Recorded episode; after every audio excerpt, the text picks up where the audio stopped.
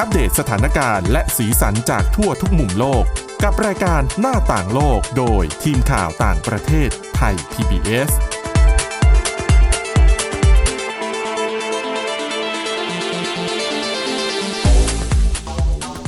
สวัสดีค่ะ คุณผู้ฟังต้อนรับเข้าสู่รายการหน้าต่างโลกกันอีกครั้งค่ะ วันนี้นะคะ เราก็ยังคงมีเรื่องราวที่เข้มข้นแล้วก็น่าสนใจในต่างประเทศมาให้ติดตามกันเช่นเคยค่ะ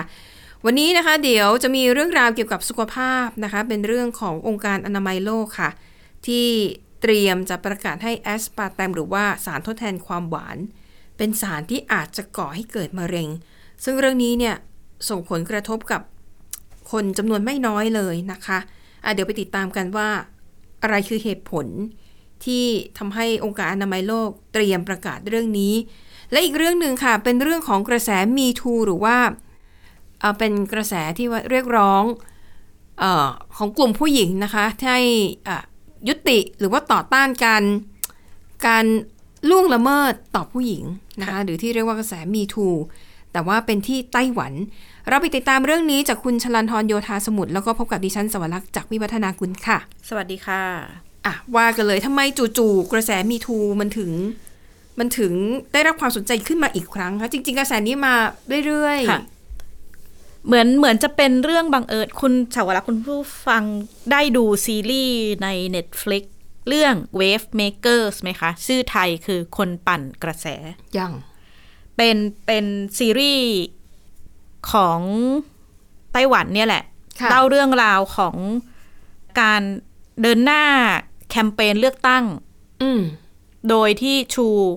ผู้ที่ลงสมัครเนี่ยก็เป็นผู้หญิงเนาะค่ะคล้ายๆกับเอ่อ ประธานาธิบดีคนปัจจุบัน แล้วก็มองภาพภาพบวกของการเมืองไต้หวันที่อยากจะเห็นการเปลี่ยนแปลงประเทศค่ะ แล้วก็เล่าเรื่องราวของเรียกได้ว่าเจ้าหน้าที่แคมเปญเนอร์ เจ้าหน้าที่ฝ่ายหาเสียงของพรรคการเมืองในเรื่องเนี่ยแหละ ก็ เป็นบรรยากาศการเลือกตั้งเนื้อหาเนี่ย มีหลากหลายนะคะในเรื่องค่ะของเออนโยบายสิ่งแวดล้อมต่างๆ แต่ว่าหนึ่งเรื่องนโยบายสิ่งแวดล้อมการ ต่อสู้การแย่งชิงกันทางการเมือง แต่ว่าหนึ่งเรื่องที่ถูกนำมาหยิบยกพูดถึงใน Wave Maker ในซีรีส์เรื่องเนี้ยก็คือปัญหาการล่วงละเมิดทางเพศในแวดวงการเมืองค่ะก็คือเออตัวหลักเนี่ยนางเอกหลักเนี่ยก็คือเจ้าหน้าที่ฝ่ายหาเสียง แล้วก็มีเรียกได้ว่ารุ่นน้องในทีมอืมก็มาพูดคุยในเรื่องของว่า เอ้ยเขาอะถูกเรื่องละเมิดทางเพศจากเจ้าหน้าที่ในพัก ค่ะ แล้วก็แบบไม่รู้จะทำยังไง คือถ้าเป็นที่ผ่านๆมาเนี่ย เท่าที่นันได้คุยกับคนไต้หวันก็คือแบบว่าเวลามันมีปัญหาเหล่านี้ก็มักจะถูกบอกว่าปล่อยผ่านไปเถอะก็ผู้หญิงดูภาพใหญ่เนาะอย่อย่ดูไปภาพของพักเาเาวเพราะพักจะต้องแบบเดินหน้า ทีนี้เอ่อประโยคเด็ดประโยคทองในในซีรีส์เรื่องเนี้ยก็คือตัวเอกของเราเนี่ยก็บอกว่า อย่าปล่อยให้เรื่องนี้ผ่านไปเหมือนแต่ก่อน ค่ะ แล้วก็นำ เรื่องราวมาแบบต้องไปต่อสู้ เพื่อให้รับความยุติธรรมสำหรับผู้ที่ถูกล่วงละเมิดทางเพศทีนี้ มันก็เลยกลายมาเป็นประโยคทองที่หลังจากเอ่อซีรีส์เนี้ยฉายไปตั้งแต่เริ่มฉายเมษายนนะคะ พฤษภาคมก็มีคนแรกเลยที่ออกมาเปิดเผยเรื่องราว เรียกได้ว่าถูกล่วงละเมิดทางเพศของตัวเองเนี่ยอืมเป็นอดีตเจ้าหน้าที่ของพรรคประชาธิปไตยก้าวหน้าพรรค DPP ก็คือพรรคของเอ่อไช่อิงเหวินประธานาธิบดีคนปัจจุบันนะคะว่าค่ะตัวเธอเองเนี่ยระหว่างที่อยู่พัก DPP เนี่ยคนที่ออกมาเปิดเผยเนี่ยชื่อเฉินเจียงโจนะคะ เป็นอดีตเจ้าหน้าที่เป็นผู้หญิงเนี่ยเอ่อขึ้นต้นโพสต์ Facebook ของเธอก็แบบชูประโยคทองของซีรีส์เลยว่าแบบ let not just let it go this time อย่าปล่อยให้มันผ่านไปในครั้งนี้ แล้วโพสต์ของเธอเนี่ยก็กล่าวหา ผู้ผลิตภาพยนตร์ให้กับ พรรค DPP นะคะอืมค่ะคนหนึ่งที่ทำงานกันมานานละ แล้วก็เป็นที่รู้จักมากเลยว่า เธอเนี่ยถูกคนเนี้ยล่วงละเมิดทางเพศเมื่อกันยายนปีที่แล้ว แล้วก็หลังจากที่รายงานเรื่องไปกับหัวหน้าฝ่ายกิจการสตรีของพรรคก็คือค่ะชื่อจาเถียนเวลานั้นเนี่ยอืมคนนี้เขาก็ไม่ได้ให้ความสนใจ ไม่ได้เดินเรื่องต่ออะไรใด ๆ ก็เก็บเรื่องเงียบไป แต่ว่าหลังจากที่เธอโพสต์เนี่ย อดีตเอ่อหัวหน้าฝ่ายกิจการสตรีคนเนี้ยกับ ผู้ช่วยก็คือชัยมูหลินเนี่ยก็ต้องลาออกคือถูกบีบให้ลาออกค่ะจากพักเลย เพราะว่าเนื่องจากปัญหาที่แบบไม่ได้ดูแลสถานการณ์เรื่องนี้อย่างจริงจังนะคะ นอกจากนี้ก็ยังมีเจ้าหน้าที่ระดับสูงในพัก DPP อีก 3 คน ออกมาประกาศลาออกแต่ว่าคนละคดีกันนะคะ แต่ว่าเกี่ยวข้องกับเรื่องถูกกล่าวหาค่ะว่าล่วงละเมิดทางเพศ ไม่เฉพาะพักของไช่อิงเหวินพัก ฝ่ายตรงข้ามอย่างพักก๊กมินตั๋งค่ะก็มีเจ้าหน้าที่ที่ถูกแจ้งดำเนินคดีว่าไปเกี่ยวข้องกับคดีล่วงละเมิดทางเพศมันก็เลยกลายเป็นประเด็นใหญ่ขึ้นมาเลยไม่ประมาณแบบแปดสิบเก้าสิบคนออกมาเล่าเรื่องราว แล้วก็ไม่เฉพาะของผู้หญิงนะคะค่ะก็มีกลุ่ม LGBT ที่ออกมาระบุว่าตัวพวกเขาเองเนี่ย ก็เผชิญกับการถูกล่วงละเมิดทางเพศ แล้วก็ขยายตัวไม่เฉพาะกับแวดวงการเมืองไปจนถึงภาคธุรกิจ แล้วก็ ไปจนถึงกลุ่มนักเคลื่อนไหวในอดีตที่เป็นกลุ่มนักเคลื่อนไหวเอ่อเรียกร้องสิทธิมนุษยชนคดีที่ไต้หวันนะคะก็เกิดเป็นกระแสใหญ่แล้วก็รวมไปถึงล่าสุดดิฉันเพิ่งเช็คข่าวก็ แต่ไปถึงวงการภาพยนตร์วงการดาราต่างๆค่ะๆก็ออกมาเคลื่อนไหวกันเรียกได้ว่ามากเลยทีเดียวนะคะดิฉันพอดีเนี่ยสัปดาห์ที่แล้วเนี่ยมีโอกาสได้คุยกับ เจนนิเฟอร์ลูนะคะ คือเธอเป็นนักเคลื่อนไหวเรียกร้องการความเท่าเทียมการแต่งงานของคนเพศเดียวกันสมัยที่ไต้หวันเนี่ยมูฟเมนต์เรื่องนี้แรงมากเธอมาประชุม ที่กรุงเทพพอดีดิฉันก็เลย ได้ไปคุยว่า เอ๊ะ เรื่องเนี้ย มันใหญ่ไหมอะไรยังไงนะคะ เธอก็บอกว่า ถือว่าเป็น movement ที่ใหญ่มาก แล้วก็เหมือนจะเป็นเรื่องมันคือเนื้อหามันตรงๆ คล้าย ๆ กันแบบจุดจากประเด็นการเมือง แต่เธอก็มองว่า ครั้งเนี้ยมันมันมันน่าจะส่งผลความเคลื่อนไหว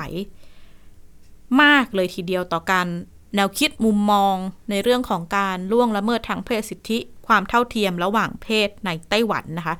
เลยฉันก็ถามไปว่าเอ๊ะแล้วมันจะกระทบไหมเพราะว่าไต้หวันก็จะมีการเลือกตั้งประธานาธิบดีปีหน้าอืมเหมือนกันแม้ว่าชาอิงหวนจะไม่ได้มีสิทธิ์ลงแล้ว เพราะว่าเธออยู่ในตำแหน่งเกินสมัยที่จะลงได้แล้ว แต่ว่า ครั้งเนี้ย กระทบพัก DPP กระทบชาอิงหวนอย่างมากนะคะ แม้ว่าเหตุจะไม่ได้เกิดเฉพาะพักเธอพักเดียวแต่ว่า คะแนนนิยมเธอเนี่ยก็ลดต่ำลงมากที่สุดเลย ตลอดช่วง 4 ปีที่ผ่านมาค่ะรวมถึงผลกระทบต่อพรรค DPP แต่อีกด้านเนี่ยก็เห็นความเคลื่อนไหวของพรรค DPP ที่รวดเร็วแหละก็คือออกมาบอกว่า เตรียมจะผ่านร่างกฎหมาย ที่ระบุชัดเจนในเรื่องของการล่วงละเมิดทางเพศในที่ทำงานอืมเฉพาะเจาะจงไปเลยนะคะ แล้วก็ ออกมาระบุเนี่ยว่าจะไล่ออกเจ้าหน้าที่เจ้าหน้าที่ต่างๆ ที่เกี่ยวข้อง แต่ทีนี้ไปไปๆมาๆมันมาเกี่ยวข้องกับประเทศไทย ค่ะ เพราะว่าดรจวงซัวฮั่นนะคะ คนนี้เป็น ก่อนหน้านี้เป็นอดีต เป็นเป็นผู้แทนรัฐบาลไต้หวันประจำประเทศไทย ถ้าเทียบง่ายๆ ก็เอกอัครราชทูตแหละ แต่ว่าอ่าคือบ้านเราเราจะไม่มีทูต เราจะไม่ใช้คำนั้นกันค่ะก็ใช้ค่ะคำว่าผู้แทนรัฐบาลไต้หวันประจำประเทศไทย คือ ดรจวงเนี่ยเพิ่งมาประจำการที่ไทยไม่ถึงหนึ่งปีอืม เสร็จแล้วล่าสุดเอ่อกระทรวงการต่างประเทศเนี่ยของไต้หวันก็ออกมาประกาศว่าเอ่อออกจากตำแหน่งแล้ว เพราะว่าไปเกี่ยวข้องกับพฤติกรรมล่วงละเมิดทางเพศเลยค่ะ ตอนนี้ก็เหตุเหตุเกิดในไทยหรือเปล่าคะเหตุเกิดในไทยขาบอกหมอะค่ะอืมก็ออกจากตำแหน่งไปเรียบร้อยแล้วนะคะ ก็จะเห็นได้ว่าเป็นเทรนด์ที่ใหญ่แล้วก็ผงผลกระทบค่อนข้างมากแล้ว เนี่ยหลายคนก็คือเนี่ยต้องออกจากตำแหน่งประกาศลาออกหรือว่าทนบีบให้ออก เพราะว่าส่งผลกระทบอย่างมาก แล้วก็ด้านพักรัฐบาลที่อยู่ในปัจจุบันก็ออกมาประกาศว่าเนี่ยจะดำเนินการเรื่องนี้อย่างจริงจังไปจนถึงพักร่วมรัฐบาลอย่างก๊กมินตั๋งเองเนี่ยก็ออกมาบอกว่า จะไม่ยอมค่ะให้เรื่องเหล่านี้เกิดขึ้น แล้วก็ถ้าอืมเรียกได้ว่าสืบสวนสอบสวนเจอเกี่ยวข้องเนี่ยก็ต้องออกจากตำแหน่งทั้งหมดนะคะอืมนี่ก็ดิฉันก็มองว่าเออแล้วจะเป็นแบบพลิกเกมรูปแบบการเมืองไต้หวันไหมนะคะ ทุนเจเนฟเฟอร์ลูก็บอกว่า น่า น่าจะเป็นความหวังที่น่าสนใจแล้วก็น่าสนใจด้วยว่ามันเริ่มจากค่ะเรียกได้ว่าซีรีส์อะเนาะอืมหลายๆคนก็ไม่คิดว่าตัวตัวซีรีส์เนี่ยจะเลิกจะมีความเปลี่ยนแปลงแต่ว่าเอ่อคุณเจนนิเฟอร์เนี่ยก็บอกเขาเนี่ยรู้จักกับคนเขียนบทเรื่องนี้ เขาบอกว่าด้วยด้วยความตั้งใจแรกเนี่ยเขาก็อยากอยากแบบสร้างซีรีส์ที่แบบมีความหวังต่อค่ะประชาธิปไตยความเท่าเทียมของสังคมก็เลยออกมาเป็นซีรีส์ตัวนี้นะคะ แต่ดิฉันก็มองว่าเอ๊ะแล้วมันจะ กระทบต่อเรียกได้ว่า วัฒนธรรมในเอเชียหรือเปล่าเพราะอย่างครั้งที่แล้วที่มี Two Movement เกิดขึ้นในสหรัฐอเมริกา แล้วก็หลายประเทศในยุโรปเนี่ยในเอเชียเอเชียเองเนี่ยมีเนาะแต่ไม่ไม่ไม่แรง ไม่เกิดความเปลี่ยนแปลงเท่าในต่างประเทศ คุณเจเนฟเฟอร์บอกเออก็ก็หวังนะว่า ถ้าสมมติว่ามีการเคลื่อนไหวการเปลี่ยนแปลงที่ไต้หวันเนี่ยในประเทศเอเชียต่างๆ ก็อาจจะเดินตามรอย เดินตามรอย เพราะว่า อันนี้เขาก็เธอก็ย้ำเลยว่าเนี่ยที่นำเสนอเพราะว่ามันเป็นเรียกได้ว่ามันเป็นวัฒนธรรมเอเชียแหละที่แบบอืมเวลาเกิดอะไรขึ้นอะเงียบๆไว้ก่อนเดี๋ยว มันจะกระทบภาพใหญ่ของสังคมอืมเพิร์กค่ะมองว่า อยากจะให้วัฒนธรรมสังคมเอเชีย มองผ่านเรื่องนี้ไปแล้วเห็นเห็นว่า เอ้ย มันจะต้องเอาจริงเอาจังอืมกับปัญหาการคุกคามทางเพศค่ะต่างๆ ที่เกิดขึ้นแล้วก็เป็นปัญหามาตลอดค่ะ ค่ะ ก็อย่างที่ผ่านมา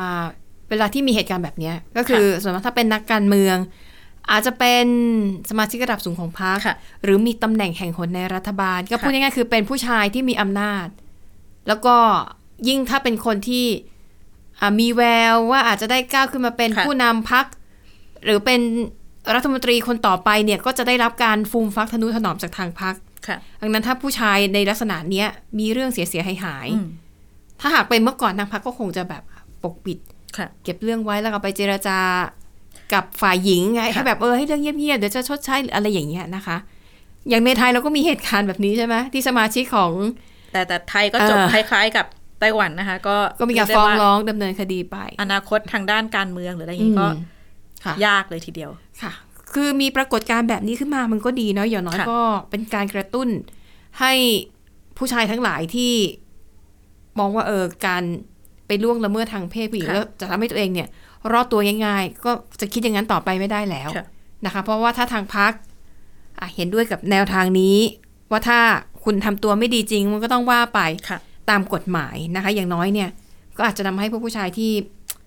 มีพฤติกรรมแบบเนี้ยทำอะไรอะคิดก่อนค่ะนะคะอะนั่นก็เป็นเทรนด์ที่เกิดขึ้นนะคะมีทูในไต้หวัน ไปที่อีกเรื่องหนึ่งเรื่องนี้น่าสนใจเช่นเดียวกันเป็นเรื่องเกี่ยวกับสุขภาพนะคะ ก็จริงๆเป็นข่าวมาตั้งแต่ช่วงสัก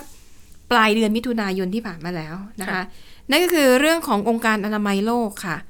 เตรียมที่จะประกาศให้แอสปาร์แตมหรือว่าเป็นสารทดแทนความหวานนะคะค่ะให้เป็นสารที่อยู่ในกลุ่ม ที่เรียกว่าเป็นสารที่อาจจะก่อให้เกิดมะเร็ง ก็คาดว่าจะประกาศในวันที่ 14 กรกฎาคมนี้สำหรับแอสปาร์แตมเนี่ยนะ คุณผู้ฟังน่าจะเคยผ่านตาเนาะคุณจรันทรน่าจะนึกออก ก็คือเวลาที่หลายคนบอกว่า เออฉันอาจจะเป็นเบาหวานค่ะ หรือต้องการลดน้ำหนักต้องการคุมน้ำตาล เวลาไปตามร้านอาหารหรือร้านกาแฟบางทีบนโต๊ะเขาก็จะมีซองน้ำตาลไว้ให้เราหยิบเองค่ะมันก็จะมีน้ำตาลทรายขาว น้ำตาลทรายแดง อะไรก็ว่าไป แล้วมันจะมีอยู่น้ำตาลชนิดหนึ่งที่เขาเรียกว่าเป็นสารทดแทนความหวานนะคะ คือหนึ่งซองก็หวานแล้วอะค่ะ ซึ่งตามความเข้าใจของคนส่วนใหญ่เนี่ย ก็เข้าใจว่ามันไม่ได้ทำให้ เรียกว่าอะไร มันไม่ได้เป็นผลเสียต่อร่างกาย ค่ะ เพราะมันไม่ใช่น้ำตาล แต่ว่าเหมือนกับให้ประสาทเรารับรู้ความหวาน แต่มันไม่ใช่น้ำตาลนะคะ แล้วก็เลยทำให้เครื่องดื่มต่างๆ ไม่ว่าจะเป็นน้ำอัดลมแคลอรี่ต่ำเครื่องดื่มต่างๆ ที่มีความหวานค่ะหันมาใช้สารตัวนี้ แล้วก็เขียนที่ฉลากว่าไม่มีน้ำตาลอืม แต่พอเราดื่มเข้าไปมันหวาน เพราะมันค่ะหวานจากสารทดแทนความหวานนี่แหละนะคะ ทีนี้ถ้าหากว่าองค์การอนามัยโลกประกาศแบบนี้ออกมาจริง ๆ อันนี้น่าติดตามว่า แล้วเครื่องดื่มสินค้าต่างๆ นานาที่ระบุว่าใช้สารทดแทนความหวานในผลิตภัณฑ์ของตัวเองเนี่ยค่ะจะจัดการอย่างไร เพราะนี่มันคือสารที่อาจจะก่อให้เกิดมะเร็งอืมและคำว่ามะเร็งอะแค่เราได้ยินเราก็ค่ะไม่อยากข้องเกี่ยวอยู่แล้วใช่ไหมคะ ดังนั้นอันนี้จึงถือว่าเป็นเรื่องใหญ่นะคะ เหตุผลที่องค์การอนามัยโลกเนี่ย เตรียมที่จะประกาศเรื่องนี้นะคะเขาบอกค่ะว่าเป็นผลมาจากการประเมินทบทวนงานวิจัย 1,300 ชิ้น ซึ่งจัดทำโดยองค์กรระหว่างประเทศเพื่อการวิจัยมะเร็งค่ะองค์กรนี้อยู่ในสังกัดขององค์การอนามัยโลกนะคะ แต่ประเด็นก็คือว่าคนเนี่ยจะยังสับสน อันนี้ก็ต้องยอมรับนะคะ คุณผู้ฟังว่าที่ผ่านมาเนี่ย ข้อมูลเกี่ยวกับเรื่องของสุขภาพ มันเปลี่ยนไปอืมเปลี่ยนมาตลอดตามข้อมูลใหม่ ๆ ที่ปรากฏขึ้นมาค่ะแม้แต่ปัจจุบันนี้มันก็ยังมีอาหารหลาย ๆ อย่างที่อะพอเราอ่านอีกรายงานหนึ่งบอกว่าเออทานได้ไม่เป็นอันตรายอืมพอไปอ่านอีกรายงานหนึ่งบอกว่า ไม่ได้ทานเยอะแล้วเป็นอันตราย ยกตัวอย่างไข่แดงอืมดิฉันเนี่ย มีช่วงหนึ่งที่พยายามจะควบคุมอาหาร แล้วก็พยายามจะศึกษาว่าเอ๊ะตกลงกินไข่แดงแล้วมันจะทำให้แบบไขมันในเส้นเลือดมันเป็นมันเพิ่มขึ้นไหมคือยิ่งอ่านหลายๆเอ่อรายงานหลาย ๆ ฉบับ มันพบความสับสนในตัวของมันเองค่ะนะคะ บางชิ้นบอกว่าไข่แดงทานได้ มันขึ้นอยู่กับกรรมวิธีในการปรุงเช่นถ้าคุณเอาไปต้มนึ่งอืมคือไม่ได้มีไม่ได้ใช้น้ำมันเป็นส่วนประกอบในการทำเนี่ยค่ะทานได้ไม่เป็นอันตราย แต่รายงานมาฉบับบอกไม่ได้ ตัวไข่แดงเนี่ยแหละคอเลสเตอรอลสูงมาก ไม่ควรทานเยอะ อะไรแบบนี้เป็นต้นนะคะและเรื่องของแอสปาร์แตมก็เช่นเดียวกัน และโดยเฉพาะอย่างยิ่งนะคะ องค์กรระหว่างประเทศเพื่อการวิจัยมะเร็งที่เป็นคนทำรายงานฉบับนี้เนี่ยเขาก็มองว่าที่ผ่านมาองค์กรนี้ถูกตั้งคำถาม ถึงความน่าเชื่อถือจากสาธารณชนมาโดยตลอดอืมเนื่องจากว่า ที่ผ่านมาเนี่ยมักจะสร้างความสับสนเรื่องการให้ข่าวสารด้านสุขภาพกับประชาชน ค่ะ โดยเฉพาะอย่างยิ่งการจัดประเภทของสารก่อมะเร็งที่มันคลุมเครือไม่ชัดเจน คือปัจจุบันนี้นะคะ องค์กรที่ว่านี้เนี่ยเขาแบ่งเอ่อสารต่างๆ ออกเป็น 4 กลุ่มนะคะที่เกี่ยวข้องกับมะเร็งค่ะชนิดที่ 1 ค่ะเขาเรียกว่าเป็นสารก่อมะเร็งที่ค่อนข้างชัดเจนแน่นอนอย่างเช่น พวกยาสูบ แร่ใยหินแอสเบสตอสนะคะหรือว่าผลิตภัณฑ์เนื้อแปรรูป อันนี้คือก่อให้เกิดมะเร็งค่อนข้างชัดเจน กลุ่มที่2นะคะเรียกกลุ่ม 2A สารที่อาจก่อให้เกิดมะเร็งในมนุษย์ค่ะนะคะอีกกลุ่มหนึ่งเขาเรียกว่ากลุ่ม 2B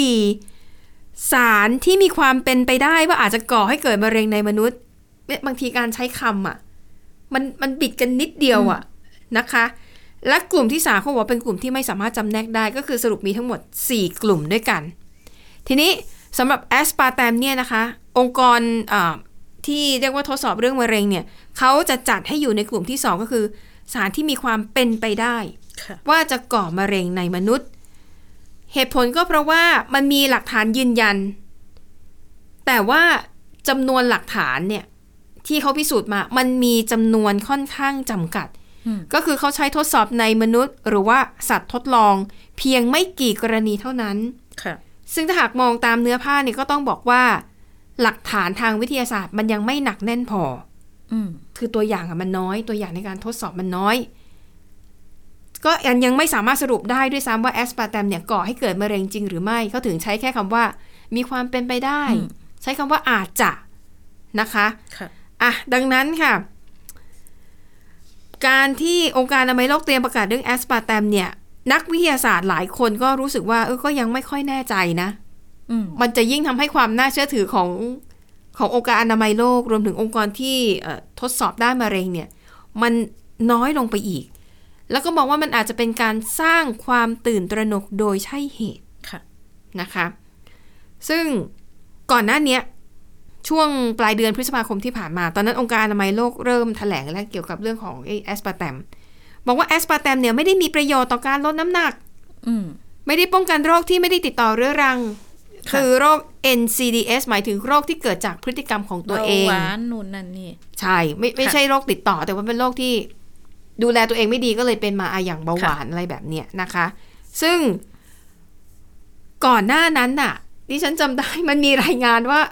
แอสปาร์ตมเนี่ยใช้ได้ดีสำหรับคนที่เป็นเบาหวาน ควบคุมน้ำตาล แต่ตอนเนี้ยเปลี่ยนอีกแล้วนะคะแล้วก็คณะกรรมการผู้เชี่ยวชาญร่วมระหว่างองค์การอนามัยโลก กับองค์การอาหารและการเกษตรแห่งสหประชาชาตินะคะ ก็ก็เตรียมที่จะประกาศเรื่องนี้ร่วมกัน คือค่ะสองหน่วยงานเนี่ยเขาต่างคนต่างก็แบบมีอะไรข้อมูลของตัวเองอะนะคะ ซึ่งเขาบอกว่าเออข้อมูลเนี่ยมันตรงกันนะคะอืมดังนั้นเนี่ย ก็คาดว่าน่าจะมีคำแนะนำว่า ถ้าหากว่าคนที่จำเป็นต้องทานค่ะก็เอ่อทานได้นะคะ ในปริมาณไม่เกิน 40 มิลลิกรัม ต่อน้ำหนักตัว 1 กิโลกรัม สมมุติว่าคุณน้ำหนัก 75 กิโลกรัม วันหนึ่งเนี่ยคุณสามารถบริโภคแอสปาร์ตมหรือว่าสารทดแทนความหวานได้ประมาณ 2,730 มิลลิกรัมต่อวันอืมนะคะอะเดี๋ยวก็ต้องรอติดตามกันต่อไปว่าเวลาที่เขาประกาศออกมาแล้วเนี่ย บริษัทห้างร้านองค์กรต่างๆ ที่ใช้สารตัวนี้ค่ะในผลิตภัณฑ์อาหารของตัวเองเนี่ยจะปรับตัวอย่างไรนะคะค่ะแต่จริง ๆ ในส่วนตัวคุณชลันทรทานไอ้พวกแอสปาร์ตามอะไรแบบนี้ไหมดิฉันไม่ได้ทานแต่ว่าที่บ้านเนี่ย คุณพ่อคุณแม่เอ่อทานน้ำตาลเทียมอืมเวลาแบบกาแฟกาแฟอะไรอย่างเงี้ยนะอืมดิฉันก็พยายามแบบเออให้ให้เลิกแต่ก็ยากอยู่มันเวลาผู้ใหญ่เขาติดหวานเนาะค่ะแล้วเขาคือพ่อก็ระวังเรื่อง เบาหวานนะคะเขาก็ไปค่ะ option ไปทานแบบ Diet Coke นู่นนั่นนี่ แต่ฉันก็บอกแหละเออเลิกไปเลยก็จะดีกว่าเนี่ยก็คือเลิกทานหวานห้ามใจตัวเองค่ะ ดีที่สุดค่ะ แต่มันยากนะฉันก็ว่าอย่างนั้นนะคะเพราะที่ฉันเองก็เป็นคนหนึ่งที่ติดหวานมากๆ แล้วก็ก็คือพยายามอันนี้ฉันน่ะติดชาเย็นค่ะ ฉันก็ไปดูมันก็อุ้ยมีโปรดักต์เยอะแยะเดี๋ยวนี้ก็เช่นอะความหวานจากหญ้าหวาอ่านแต่เดี๋ยวนี้มีทางเลือกเยอะ ใช่ค่ะ แต่ดิฉันก็ไปอ่านการวิจัยมาอีกแหละ บางฉบับเนี่ยบอกว่า คืออะไรก็แล้วแต่ที่คุณทานแล้วคุณรู้สึกว่าหวานน่ะไม่ว่ามันจะหวานมาจากธรรมชาติจากการสังเคราะห์หรือจากอะไรก็แต่มันล้วนแต่เป็นโทษต่อร่างกายทั้งนั้น เพราะว่ามันจะทำให้อย่างที่บอกติดหวาน อืมก็คือสมมติว่าถ้า แล้วถ้าสมมติว่าเราไม่มีไม่อันนี้ เราก็ไปกินหวานเพิ่มอื่น ๆ อะไรอย่างเงี้ยเราก็รู้สึกว่าอืมสิ่งที่กินอะไม่หวานเลย แล้วก็เติมไปเรื่อยๆอะไรอย่างเงี้ยค่ะอืมนี่ก็เป็นทางที่แบบอ่าสาธารณสุขเขาก็บอกเนาะอีกทีหนึ่งก็คือ ค่อยๆลดแล้วก็แบบค่ะบริโภคให้น้อยที่สุดห้ามใจตัวเองอะค่ะดีที่สุดนะคะ ดิฉันก็เลยอย่างที่บอกพยายามจะสรรหาผผลิตภัณฑ์อื่นๆ ที่เป็นชาเย็นที่มันค่ะหวาน แต่ว่าก็คิดว่าเป็นน้ำตาลที่มาจากแหล่งที่มันไม่เป็นอันตราย แต่รสชาติไม่ฉันไม่ชอบเลย รสชาติไม่ได้นะคะยิ่งพวกเอ่อน้ำอัดลม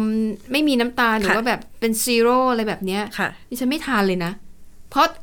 ดื่มเข้าไปแล้วรู้เลยว่ามัน มันไม่ใช่สูตรดั้งเดิม แล้วมันอ่าดิความรู้สึกดิฉันน่ะ ไม่อร่อย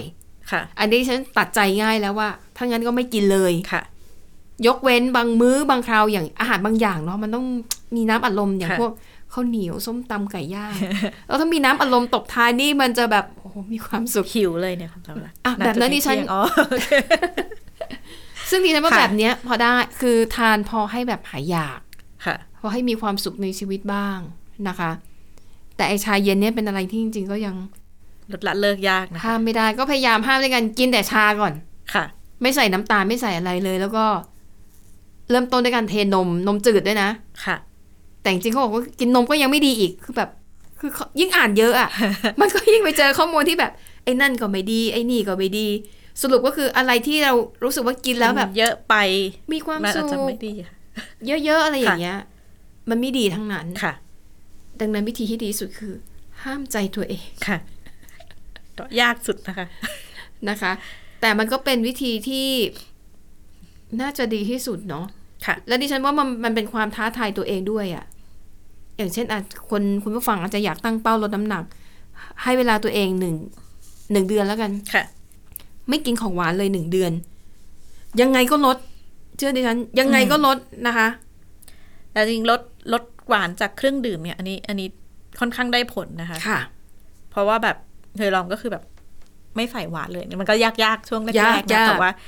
ได้ผลพอสมควรอืมถ้าแบบค่ะ กิน